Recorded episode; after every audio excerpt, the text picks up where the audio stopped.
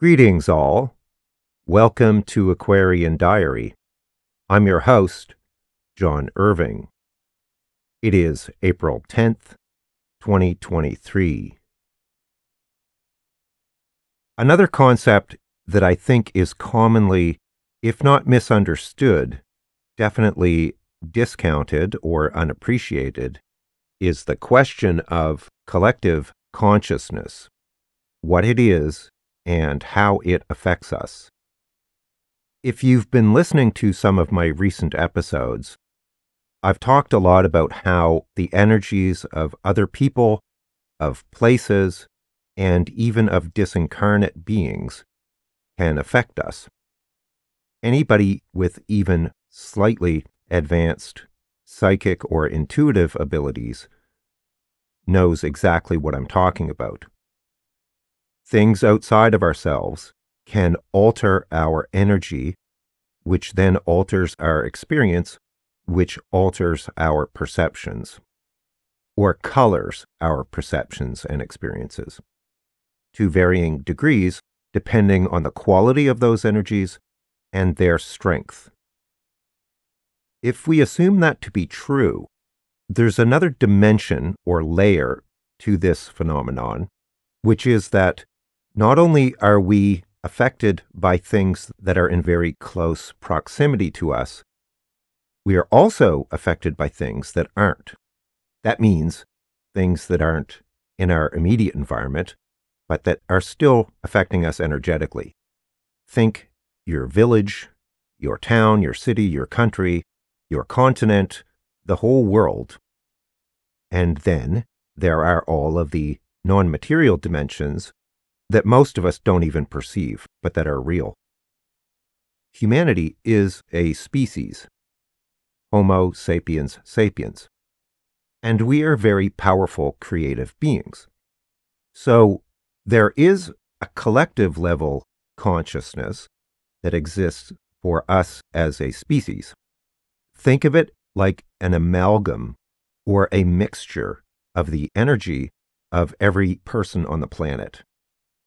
And that consciousness is almost like a separate being or a separate entity, like the hive mind that we are a part of and that we're kind of swimming in all the time. This is what is referred to as collective consciousness. So that collective consciousness has a bearing on or it affects our experience. If humanity as a whole was in a much more enlightened state overall, our experience as individuals would be quite different from what it is right now. On the other hand, if you went back to the Dark Ages, you would be affected by that collective consciousness, which was lower and a lot darker.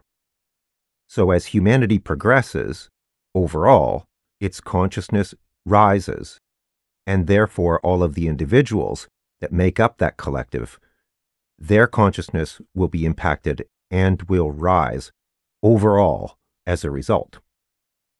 There will be outliers on both the low end and on the high end, but overall, the average collective consciousness over time should increase.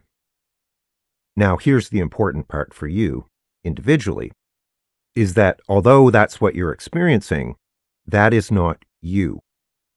Your own particular individual state of consciousness is a reflection of your own state of evolution, of your own awareness, of your environment, of your upbringing, your community, your past life karma, and many other factors.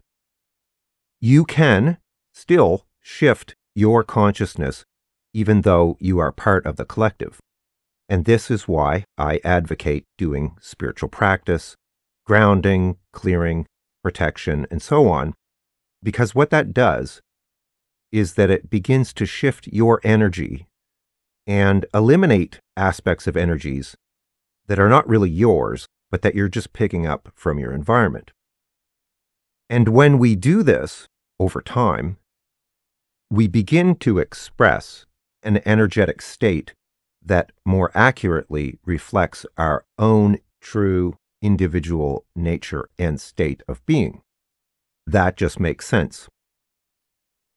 There is another benefit to raising your consciousness and purifying your energy to be a more accurate reflection of your higher self or your higher intentions or your soul.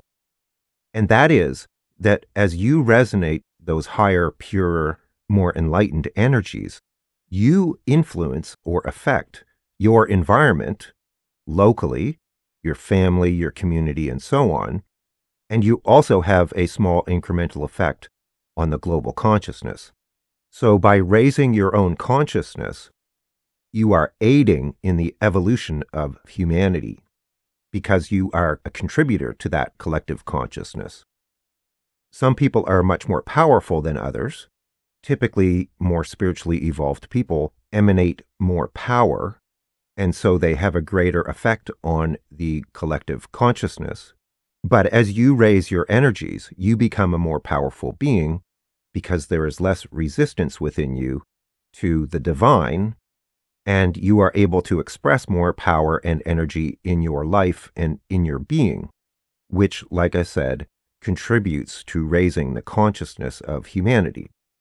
So not only are you serving yourself by raising your energy, you are serving your community, the planet, and the collective consciousness of humanity.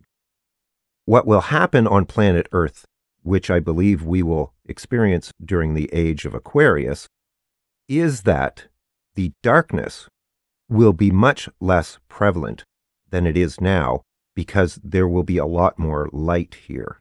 There literally will be less room to accommodate the darkness because the two energies kind of repel each other. They are opposite energies.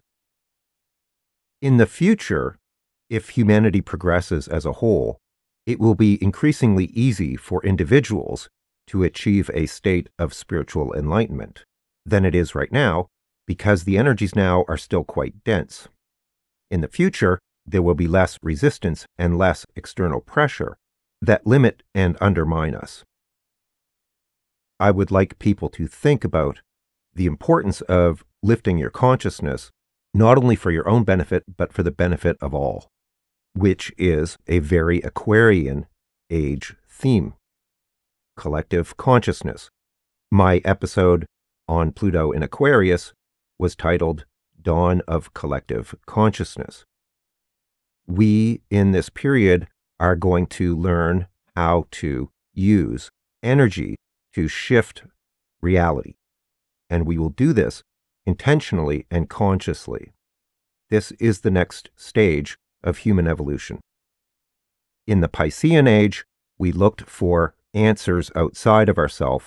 We looked for figures or figureheads to take responsibility or accountability for the way things were or for our state of being. In the Aquarian age, we will take personal accountability for the collective experience and the more advanced people will do so intentionally, deliberately, and with a great deal of care and concern. Because in order to work with very powerful energies, you must be aligned with them. So it's very difficult to abuse these energies because you can't even gain access to them unless you are in a purer state of consciousness. The forces of light are far more powerful than the forces of darkness. That is a Piscean age lie, the belief that darkness and light are equal. So, to summarize, by doing your own work, by dedicating yourself to your own spiritual practice, you are advancing your own cause and evolution, but you are also affecting everyone else's. And so you are actually being of service, not just to yourself, but to everyone. If you've ever been in the presence of someone who is spiritually enlightened, and again, there are very few of them, but they radiate power and energy that you can feel from a great distance. It's a truly remarkable thing to experience if you ever get the chance. They're on a completely different level. And it's not like they're sitting there doing it consciously, it just radiates off them. So the more we advance, the better off everyone is. Thanks for your support. Thanks for your likes, shares, and comments. If you're interested in an astrology reading, which can help you understand what your evolutionary intent was for this lifetime, I'll put a link to that in the description. I will also put a link to the ongoing workshops or classes I am doing, which help people shift their energy in positive ways. Note that I will be providing instruction, but you will be required to do your own work on your own time. Take care, all the best, and I'll talk to you again soon.